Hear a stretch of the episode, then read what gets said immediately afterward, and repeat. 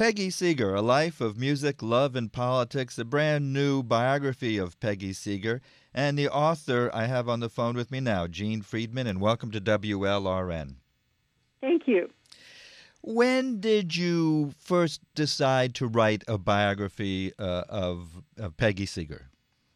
It was just about exactly nine years ago. Um, I was writing an article for the Journal of American Folklore, a book review about um, a book that had just come out about Peggy's mother, Ruth Crawford Seeger. And um, I had some questions, and so I asked Peggy, you know, can we talk about this? And she said, fine. And so we were talking. And during the course of our conversation, she said, if you know of anyone who would like to write my biography, let me know. And without missing a beat, I said, I'll write your biography. And um, so that's how it started. So you were familiar with Peggy? Yes, yes. I'd known Peggy since 1979 when I was a, an undergraduate and I spent a year in London studying theater. And she and Ewan MacColl had a folk club in Bloomsbury that I would go to regularly, and we became friendly, and um, so that's how I met her. Peggy Seeger is of the famous Seeger family. Uh, Pete Seeger, of course, uh, if Woody Guthrie is the father of American folk music, I, Pete Seeger's close, pretty close to Woody Guthrie there. Yes. And uh, and Peggy Seeger is Pete's younger half sister. Uh, there, mm-hmm. There's Mike Seeger, and of course the mm-hmm. parents, who's Charles and, as you mentioned, Ruth Crawford Seeger. Quite an amazing family. Tell me, it all started with the, the, the parents. Tell me about Ruth mm-hmm. Crawford Seeger and uh, Charles Seeger. Okay. Well, Charles Seeger um, started out as a musicologist. Actually, he started out as a composer initially, but then he started to go deaf, and so he, he realized he wouldn't be able to um, be as much of a composer as he would like. So he became a um, an academic, a musicologist. But he continued to teach composing, and one of his students was Ruth Crawford Seeger, as, a very young, up and coming composer.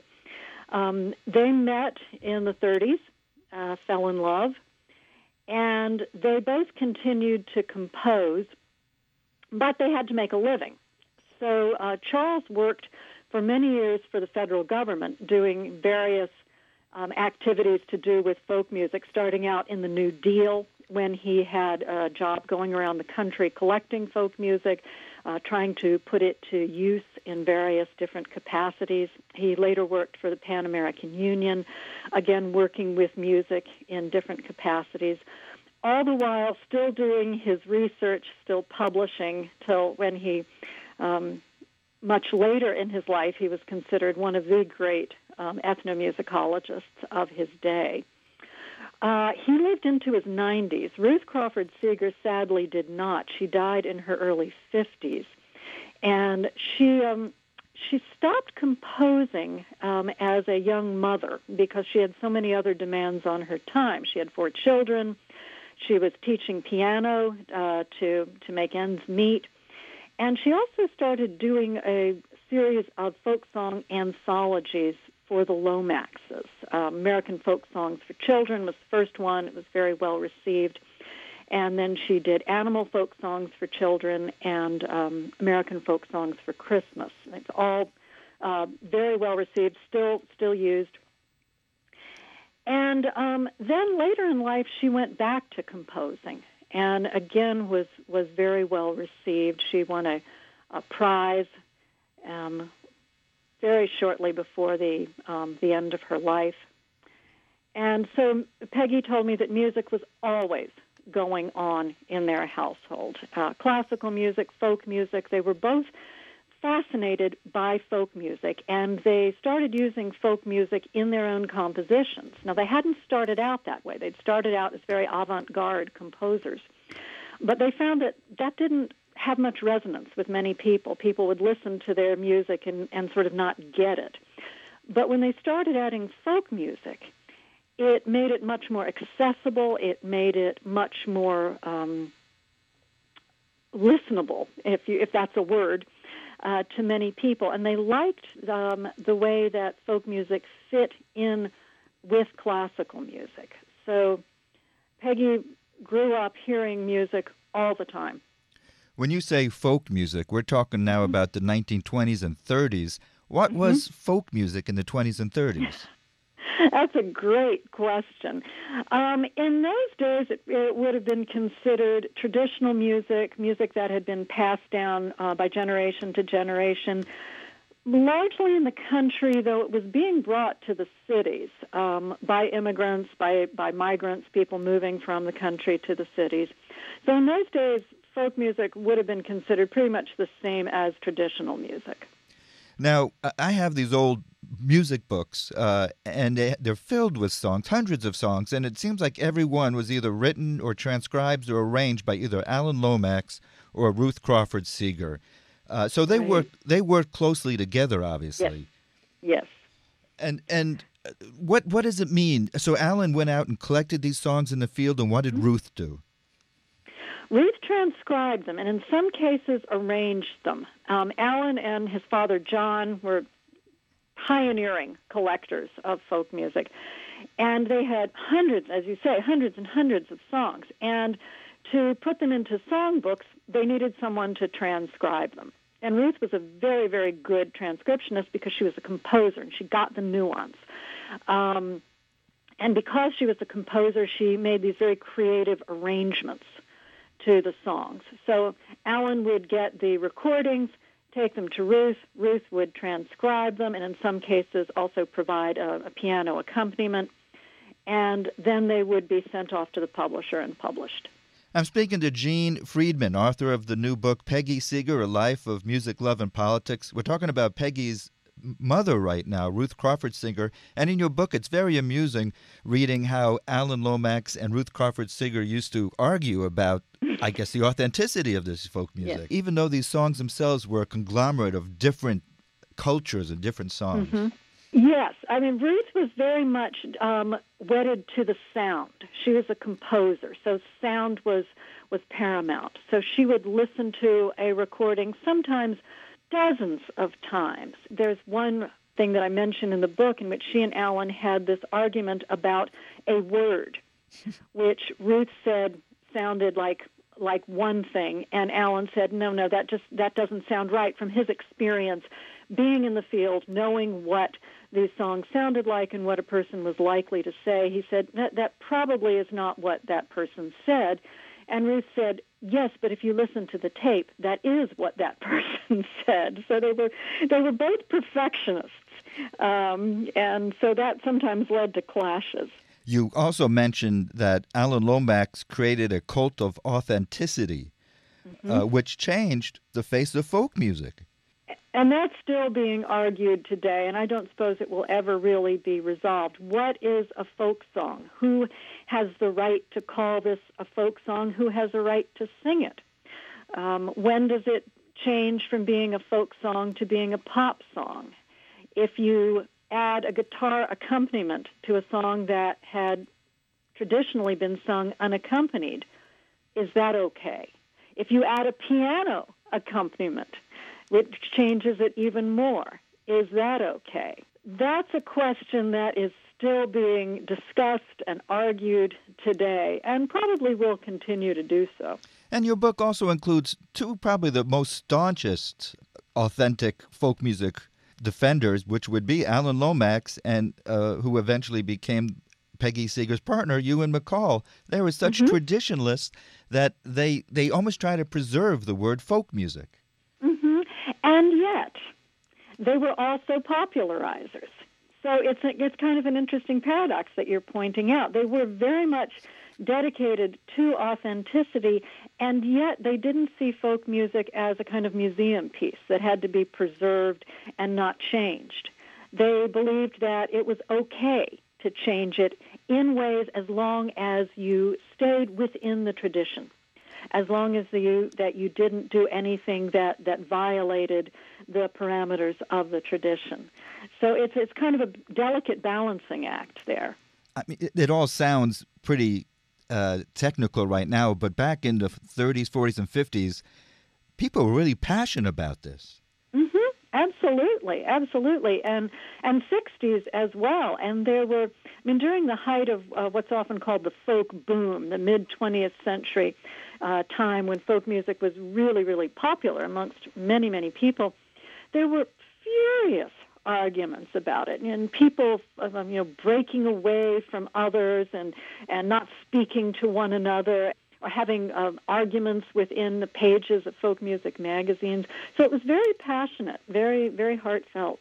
You also in the final chapter of your book you have a great conclusion with the folk music revival and you said there's, there's almost a, a racist tinge to it there was initially now this is before people like Ewan and Peggy and even Peggy's parents got involved. If you go back to the 20s in this country, there was a uh, folk revival that was definitely racist. It was looking at Anglo Saxon music, and I, am using that phrase because that is the phrase that they used, as the, the purest form of American folk music, the best form of American folk music, the form that should represent the country. Ignoring all the and, other cultures. Exactly, ignoring or considering them inferior. And this is exactly what Peggy's parents were fighting during the, the 20s and the 30s. They were saying this is exactly the wrong thing. Folk music is not something that you use as a club to hit people on the head with and say our music is better than your music. The real beauty of it is that it is the music of, of everyone. Everyone has their own folk music. But if you look at the racist forms of folk music, as I say, it was in this country in the 20s. And if you look at racist uses of folk culture, no one did it more thoroughly than the Nazis, who elevated German folklore, German folk culture, as the world's greatest. And they did such a thoroughgoing job that folklore was considered a disgraced profession for decades after the end of the war. This is all in background for the biography of Peggy Seeger, uh, who's the younger sister of Pete Seeger, whose brother Mike Seeger, and they all more or less had different roles in the folk revival. Mike mm-hmm. was a real instrumentalist, traditionalist. Uh, Pete Seeger, of course, introduced politics more or less to folk music. Mm-hmm. What was Peggy's role? Peggy did a lot. In some ways, she was like Pete in that she included her politics in her music, which Mike never did. In some ways, she was like Mike, in which she believed in preserving traditional music. And she was also a very gifted, is, she's still alive, um, she was also a very gifted instrumentalist. Uh, she played six instruments. She's also a songwriter much more so than either um, Pete or Mike, though uh, none of her songs has achieved the, the kind of popularity that some of Pete's has. She's written a lot more songs. She's written loads and loads of songs. She has her own songbook out. Now, this is kind of a loaded question because because we don't know Peggy because she moved to England. She spent most mm-hmm. of her life there. And she hooked up with Ewan MacColl, who, who you do a pretty good job of describing him in the book of what a genius he was. Mm-hmm. How, how did she end up in England? That is a fascinating story. Um, she originally went to England at the request of Alan Lomax, who was putting together a folk group called the Ramblers. And he uh, was mainly composed of people who lived in the London area. And he needed a banjo player. So he contacted Peggy, and interesting thing is initially she said no. She says, I'm, I'm going with friends to Scandinavia. I can't come to England. And he said, well, that's okay. You can, you can take your time and, and come a few weeks later. So she did. She arrived in England. Alan Lomax met her at the train station and said, you have an audition with the Ramblers this morning. She had been on the uh, boat from Denmark all night, was not exactly in the best frame of mind for an audition, but she went to it. And because she had been on the boat all night, Alan Lomax's girlfriend decided that she had to do a makeover on Peggy because you know she was wearing old jeans and old sneakers and her, you know, you know how you look when you've been on a boat all night.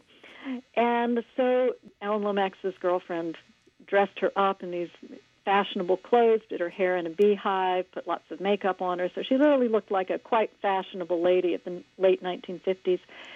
And then she went and played her banjo and sang the House Carpenter for the Ramblers. And one member of the Ramblers was Ewan MacColl.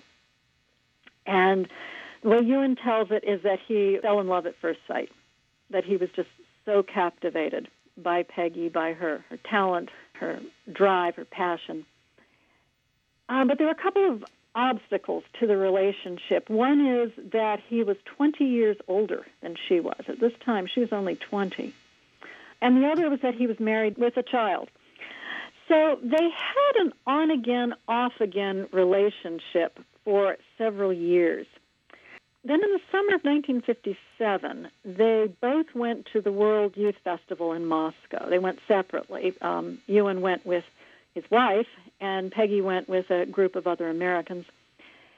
And at the end of the World Youth Festival, Peggy and the other Americans were invited to go to China. Now, the problem here was that an American passport did not allow you to go to China. And all the Americans got telegrams from the State Department saying that if you accept this invitation and go to China, you will be considered an agent of communist propaganda working against the best interests of the United States. And when you return home, you may lose your passport, you may be fined, you may even be imprisoned. Uh, most people decided this was fairly serious and didn't go to China. But Peggy and about 40 others decided, oh, when are we going to get another opportunity like this? So they went ahead and went to China. When they left China, Peggy actually went back to, to Moscow after leaving China. She had a problem. She knew that if she went back to the U.S., she would probably have her passport taken away, and then she wouldn't be able to see Ewan anymore. So she stayed in Europe until could be figured out what exactly was going on. In the meantime, she and Ewan had started working on some musical projects together. So she got a temporary visa to go to England and worked there for several months, working on the first radio ballad. And then the visa ran out, and she went to France and stayed with friends there. And at this point, she and Ewan were still deciding what it was that they that they wanted to do. Ewan being more insistent than Peggy that he wanted to spend his life with her. And then Peggy got pregnant. This sort of speeded up the process that they needed to find some way to get Peggy into England and some legal way that she could stay there. Well, the best way to do that would be for her to marry a British subject. But Ewan was still married. He had not yet um, gotten a divorce. So they had a friend, um, a Scottish folk singer named Alex Campbell, who said, Oh, I'll marry you. It seems to be an extraordinary display of friendship. So when Peggy was about six months pregnant, they were married in Paris. She was then able to go to England because she was legally married to a British subject. She was able to get a British passport and to legally stay in Britain. And somewhat later, she and Alex had a quiet little divorce. And then she stayed in in England until um, until Ewan died, and for several years after. And then she came back to the States for a while, and now she's back in England. Did she ever marry Ewan? She did, yes. They did actually get married. Though neither were particularly interested in getting married. Peggy said what was important was being together, not the actual legal status. But at, at one point, their accountant said, "You you would do well to get married. You'd get all these tax breaks." and so at that point, they decided to get married. There's so much more I want to talk about, but let's take a little song break since we're talking about marriage. Uh, it wasn't a conventional marriage, and, and and Peggy doesn't write conventional songs. Tell me a little bit about Darling Annie. Darling Annie is a love song. It's a, a two part song. You and Peggy used to sing it together, in which the man is actually presented as the more conventional romantic figure. He is saying, Please marry me for all these reasons. For example, I will. Um, I'll provide a home for you. And she says, Well, we can get a home without being married. And so it's a it's a song in which the man is trying to convince the woman to marry him, which is a fairly conventional subject for folk songs, but it has um, an unconventional response from the woman. Here's Ewan MacColl with Peggy Seeger, Darling Annie.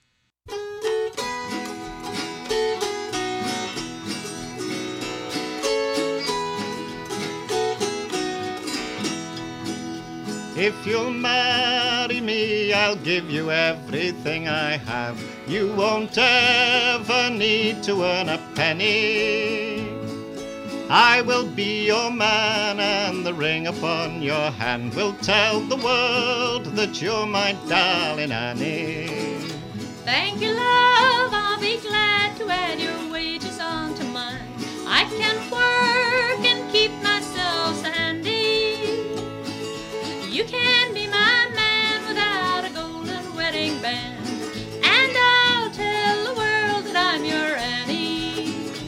For it's love, love will hold us, love is everything. Who could dream of anything that's better? Not the vow, not the string, not the golden wedding ring. Just you, love you and me together.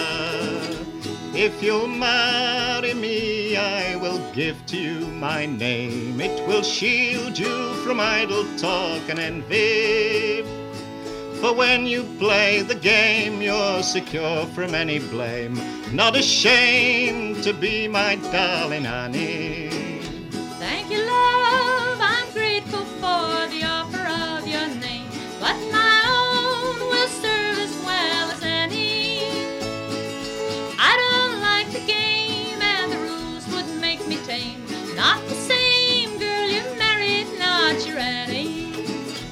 For it's love, love will hold us, love is everything.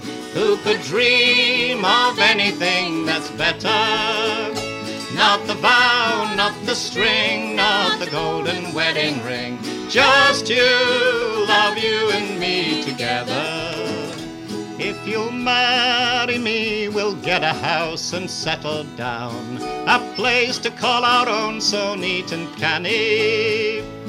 With a family and a home, love, you'll never feel alone. Left on the shelf, a spinster darling Annie. Dearest love, we could surely find a place to call our own. All we need is influence and money. But I don't need a ring or a house or anything to become a mother or a granny. For it's love, love will hold us, love is everything. Who could dream of anything that's better? Not the vow, not the string, not the golden wedding ring. Just you, love you and me together. If you'll marry me, I will be faithful unto death. You will have all my love and my attention. We will care, we will share life in sickness and in health. And when I die, you can draw the widow's pension. I will live with you and I'll be faithful unto death. We will share all the burdens we must carry. We'll always be free, me for you and you for me. But when we're old, love, maybe we should marry. For it's love, love will hold us, love is everything. Who could dream of anything that's better? Not the vow, not the string, not the golden wedding ring. Just you, love you and me together.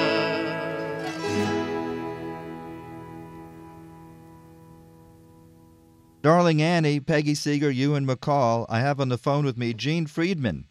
Her new book is called Peggy Seeger A Life of Music, Love, and Politics. It seems interesting to me that one of the reasons Peggy left United States because it was hard playing music in the shadow of her famous older brother Pete Seeger, mm. yet here she is in England in the shadow of Ewan MacColl.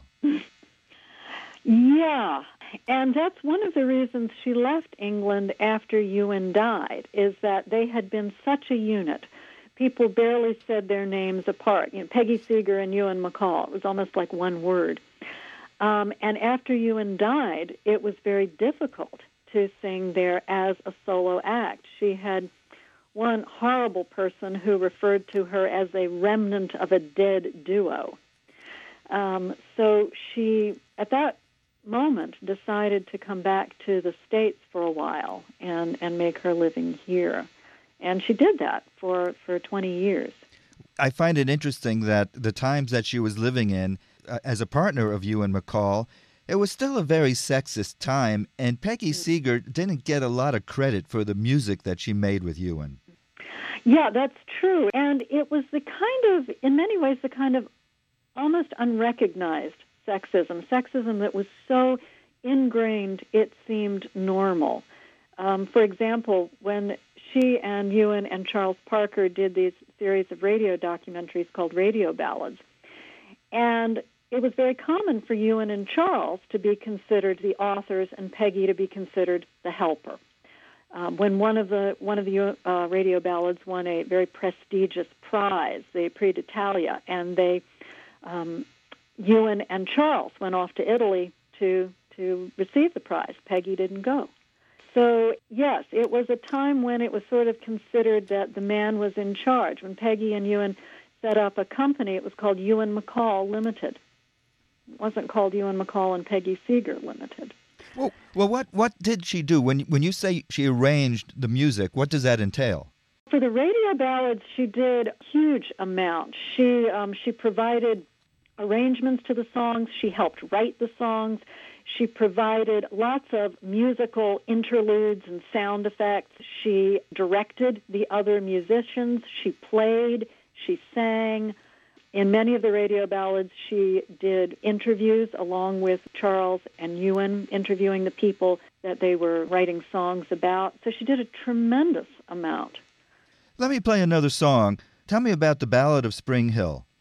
The Ballad of Spring Hill was one of Peggy's first songs that really got attention, written in the late 1950s about a an underground earthquake that happened near the town of Spring Hill, Nova Scotia. And there was a mine. There were over 100 miners that were trapped in this mine after the earthquake. Many of them died. Uh, the others were all rescued in a matter of days. But what made it so famous was that it was one of the first of these disasters to be televised. So people throughout the world heard about it. Peggy heard about it when she was still living in France. And so she wrote this song in ballad style, this very uh, traditional style that works very well for telling stories. And so she she wrote the Ballad of Spring Hill, still being sung in Nova Scotia. Here's the Ballad of Spring Hill.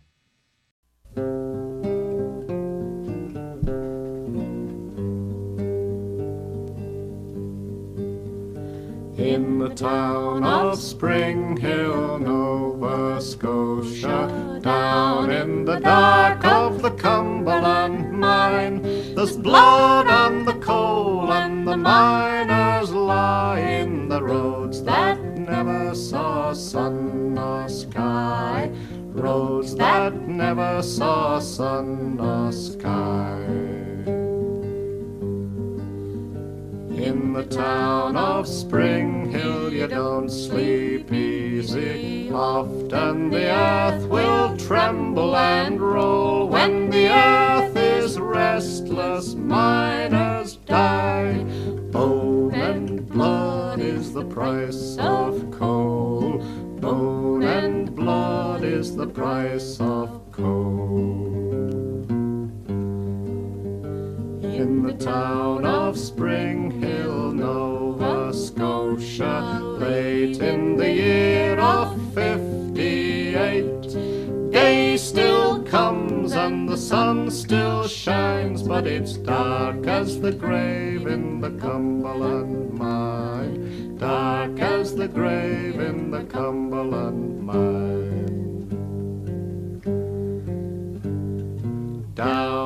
The coalface, miners working, rattle of the belts and the cutter's blade, rumble of rock and the walls close round the living and the dead men two miles down, living and the dead men two miles down.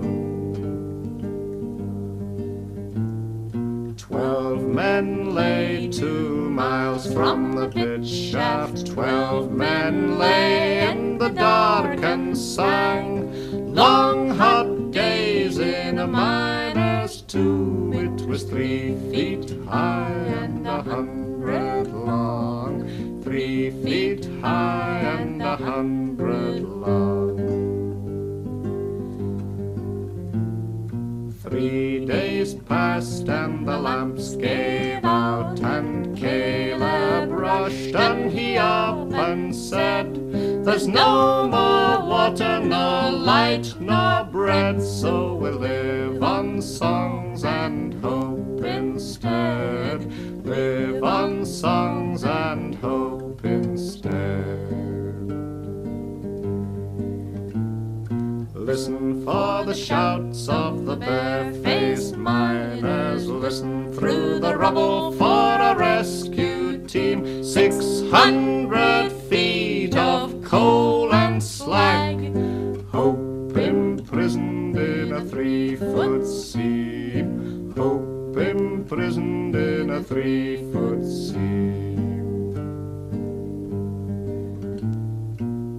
Eight days passed and some were rescued, leaving the dead to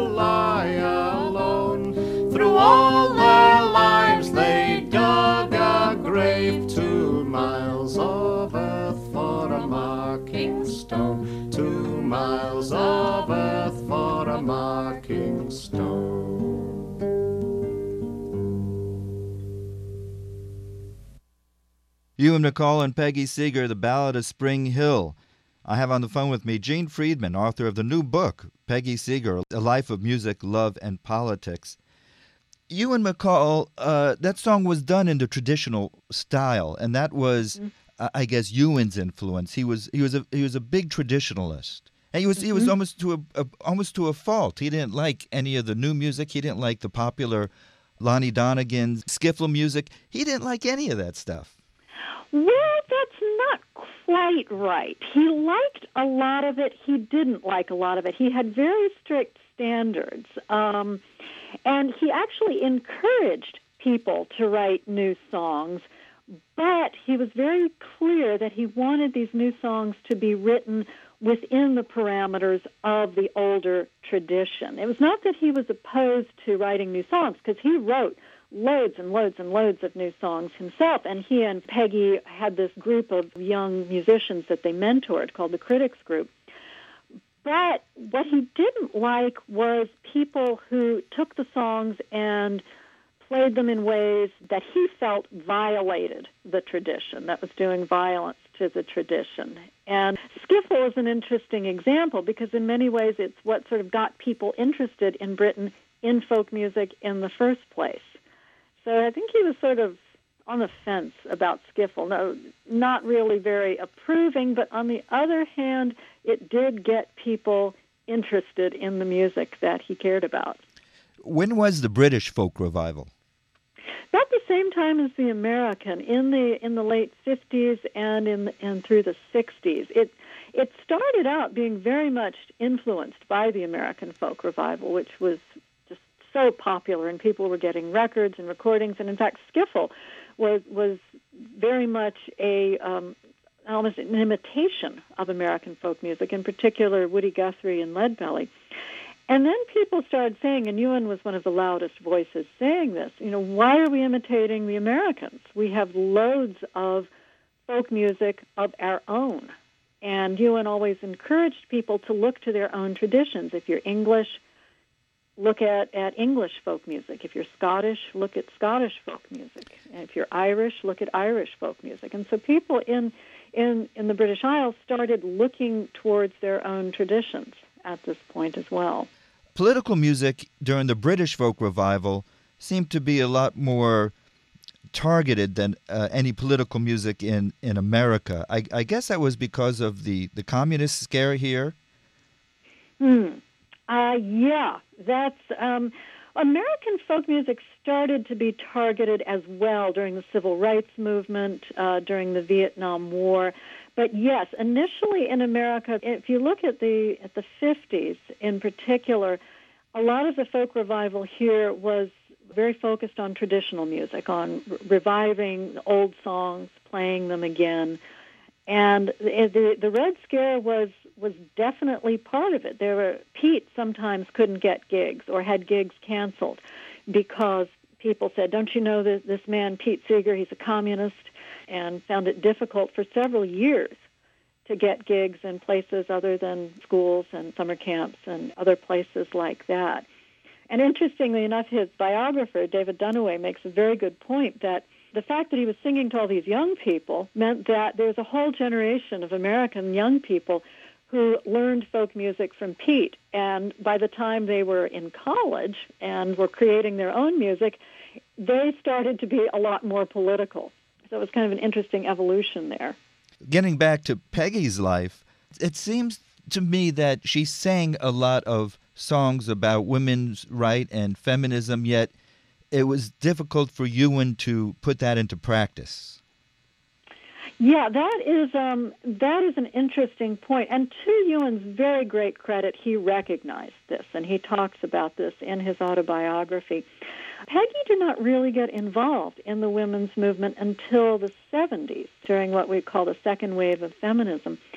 And the way she wrote what's usually considered her most famous song, I'm Going to Be an Engineer, is because they were doing a theater piece called The Festival of Fools. This is what they did. Uh, Ewan and Peggy and the critics group did this for several years. They did a sort of a review at the end of the year, taking different stories from newspapers throughout the year, writing songs and sketches and things like that about them. And uh, Ewan did most of the, the writing of the sketches. Peggy did a lot of the writing of the songs. She did the musical direction. So in 1971, Ewan said, I think we should have a women's song. Peggy, write a women's song. And Peggy was sort of like, oh, I don't have enough to do. I'm musical director. I'm doing all this organizing and playing. But she did. She wrote, I'm going to be an engineer, which was one of the very first sort of feminist anthems. And it just caught on like wildfire. And lots and lots of people started singing it. And then she started getting invited to uh, women's events and conferences and being asked for more women's songs. And she said she didn't have any. So she started writing them and she started looking at things that um, that were unfair and yet unquestioned. Inequality between men and women that was almost taken for granted. She wrote songs about housework and how it wasn't considered even work and how it was considered the woman's job no matter if the woman worked outside the home or not. Let me play a song. I have played I'm going to be an engineer in the past, and it was interesting reading in your book how many women became engineers because of that song. uh, but let me play another one. Lady, what do you do all day? Lady, what do you do all day? Lady, how do you spend your time? Lady. Got no time to be standing here gossiping, got no time to be answering. Beds need making, the dishes need washing, and then to me dusting and polishing. Scrubbing and sweeping and sewing and cleaning and cooking and ironing. Are you listening? I'm a production line all by myself, only my wages are missing. Three kids of eight and seven and two. Leisure is just a mythology. When it's over my head, I can't go to bed. It's temper or else psychology. Mary's bed wetting and Tommy is jealous. A baby he's yelling is driving me crazy. A nurse and a nanny until I'm a granny. But why is it nobody pays me? I care for a lovely old mother-in-law. She's 87 and cranky. Husband's home with a feverish cold. Run for the tea and the hankies, the hot water bottle, the telly, the paper, and now the kids have it. It must be contagious, and now I'm the family medical staff. But where the hell are my wages? Wives and mothers all took to their heels, you'd soon be needing an army and paying them all their union wages. I bet it would drive you barmy. All eyes and ears, all hands and feet. My sign is Gemini, should have been two of me. I do the work of a dozen a day, but where are the wages due to me? With wages so low, prices so high, budgeting must be meticulous. The hours I spend in looking for bargains and cooking is really ridiculous. And though my man's doing all that he can, what he brings home isn't making ends meet, and I'll have to go out for a wage myself if the family's going to keep eating. Hi, up in the morning before all the family get the grub on the table. Beds need making, the dishes need washing, it's everything done on the double. Drop the kids off at their school and run from me bus. Don't you think it's outrageous? Had more than enough with me labor of love. Now I'm doing another for wages. Me boss is as good as a boss can be, but the office is just like a nursery. Smoothing his life, soothing his trouble, remembering his anniversary. Reminding, hurrying, scurrying, worrying into the frying pan, out of the cage, and it's home from home wherever I roam. But at least I'm getting my wages. On my way home, I shop for the dinner and then have a tidy around. Billy comes in, sits down with the papers, says, Girl, don't you ever sit down. Men of the world, would you think it was strange, think it was right, think it was funny to slog every night at a job for free after slogging all day for your money? So give me my wages, give me my due, I'm opting out of the system. Give me bonuses, overtime, sick leave, and paid holidays and a pension, then I can strike. Work to rule or go slow, or object to conditions and hours for wages would give me the power to have a say in a world where a person who happens to be female is supposed to be happy to spend all her time as a baby minder, sock finder, bacon fryer, dish dryer, floor sweeper, light sleeper, brow smoother, mend the hoover. Nappy folder, hand holder, onion chopper, mess mopper, button sewer, to and fro, tidy upper. What's for supper? Money stretcher, run and fetcher. Cake baker, back acre, early waker, bed maker, breakfast maker, lunch maker, tea maker, sandwich maker. Lady, what do you do all day? Lady, it's your only life. When they ask you, what do you say? Oh, I don't work. I'm nothing but a housewife.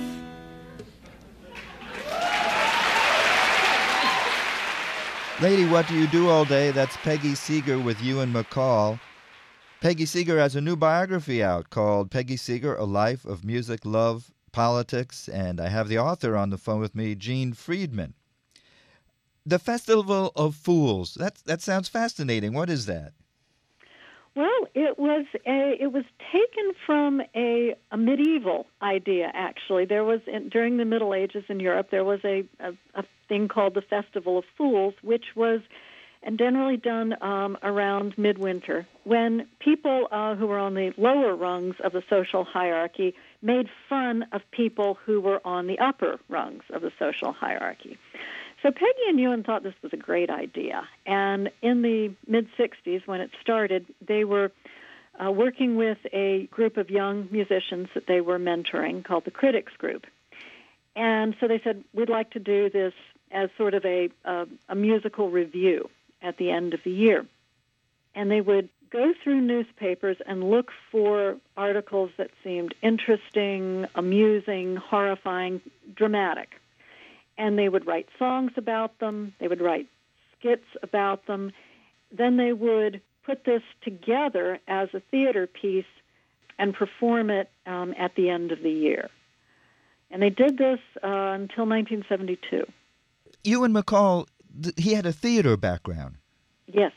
And that influenced his songwriting quite a bit. Absolutely, yes. Ewan started out as a theater person. He didn't really consider himself a musician until he met Alan Lomax and started working with Peggy, but he started out with theater in the 30s in what in those days were called agitprop, agitational propaganda uh, theater pieces, street theater. He and his first wife, Joan Littlewood, founded the Theater Workshop, which lasted for decades, doing politically conscious theater. So he was very definitely a theater person, and he had been the, the director of Theater Workshop. So it was sort of a natural expression for him to direct the Festival of Fools. But you're right, it also affected his songwriting. You can see definite characters in many of Ewan's songs, definite points of view. And he had a very dramatic way of singing to put forth the dramatic potential of the song. One of the Ewan's most famous song, most popular song, is a song I learned from your book that he never sang.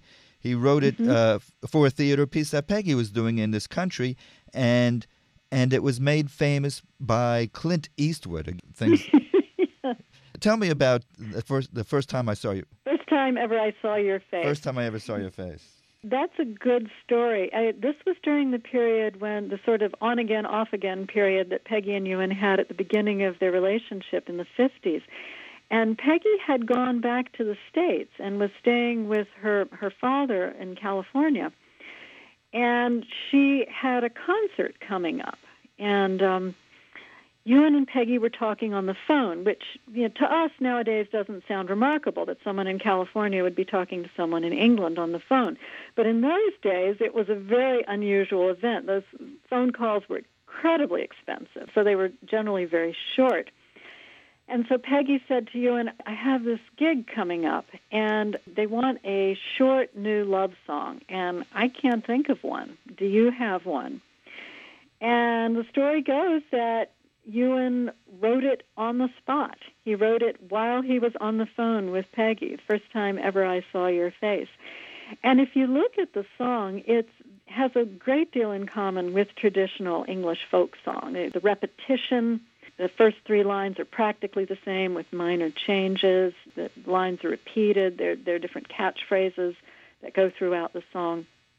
So you can see Ewan working almost like a traditional songwriter, taking these bits and pieces of the tradition and creating the song within a matter of minutes. First time ever I saw your face. Peggy sang it. She continued to sing it. But um, as you say, it really became famous when Roberta Flack recorded it in the early 70s. And she won a Grammy for it. Uh, Ewan won a Grammy for it. And it really became well known when Clint Eastwood used the Roberta Flack recording in his movie Play Misty for Me. And then everybody knew it. And how much did that change Peggy and Ewan? It changed them in a way that all of a sudden they had plenty of money. They had been struggling for years.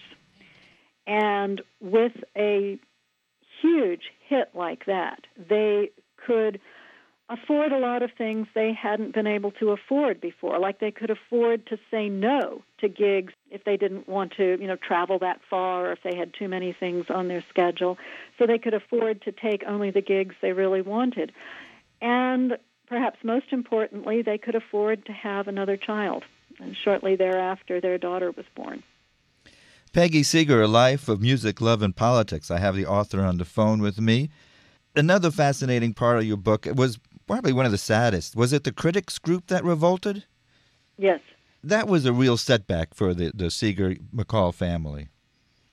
Yes, it was a very difficult thing. The critics group was this group of young folk singers. They they wanted to learn more about uh, performance practice, about writing songs. So Ewan and Peggy sort of took them under their wing, and they would meet weekly at Ewan and Peggy's house, and they they did all sorts of projects together. In addition to the Festival of Fools, this this theater piece that they did every year, they also did concerts. They made albums. They traveled.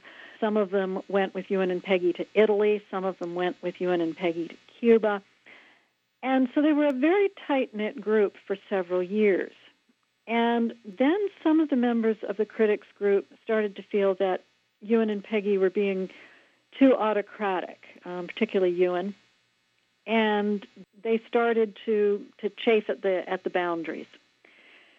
And it ended rather acrimoniously one night after the last run of the Festival of Fools. A, a group of the critics group, a, a sort of breakaway group, took a lot of the equipment that they had been using, sound equipment, etc., and said, We're going off to form our own group. We no longer want to be part of of your organization.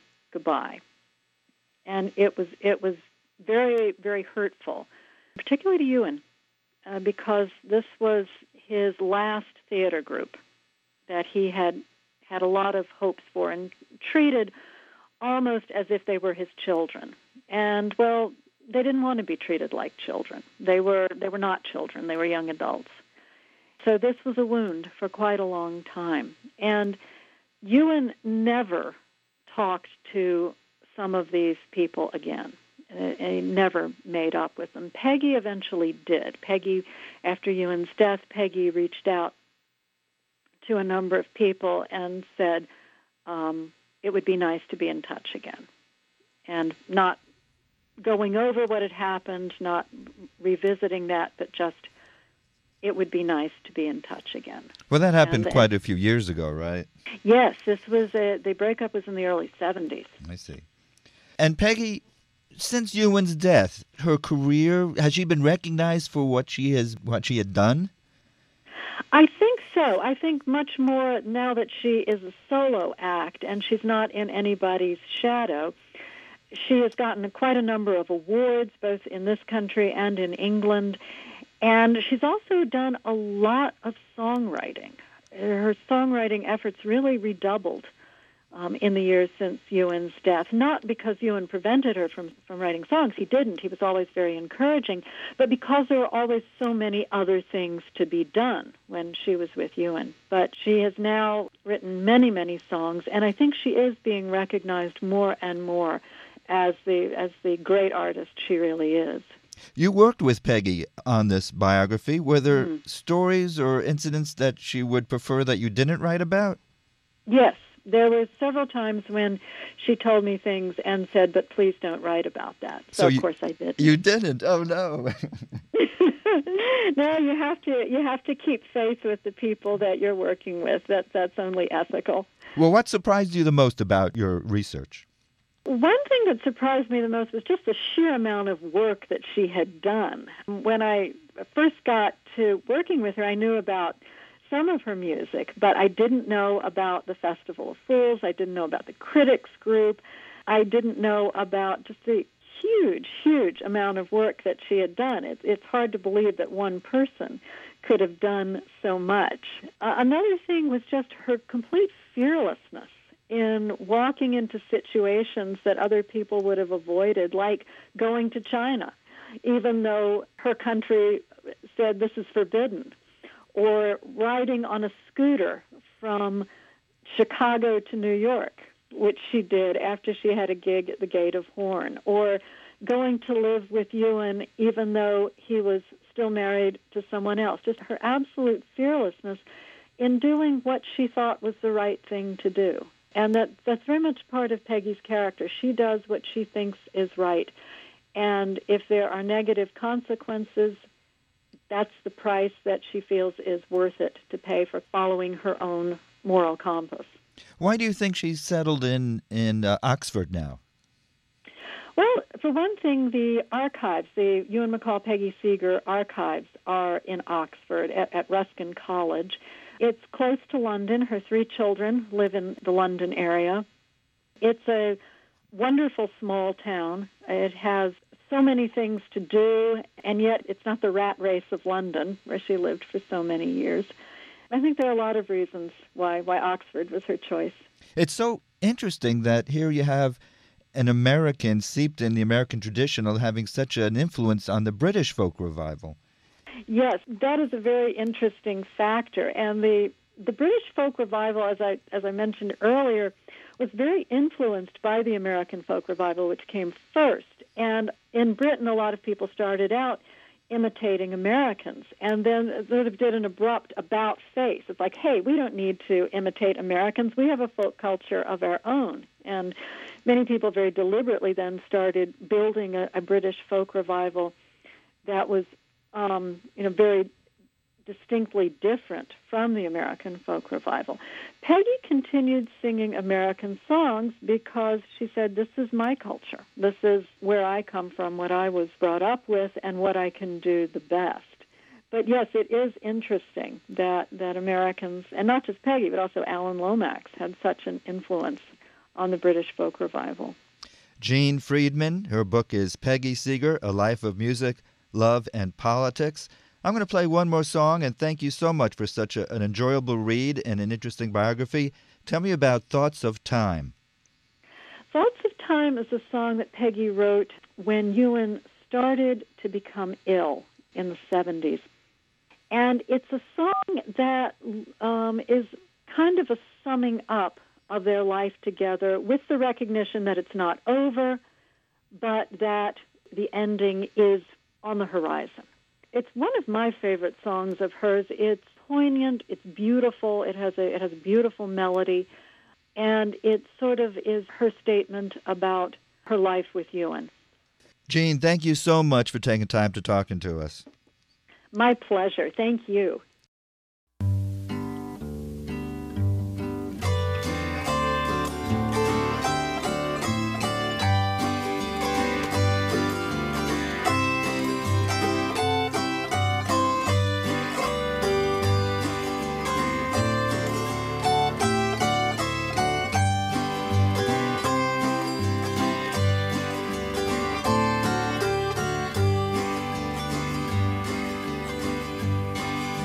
When first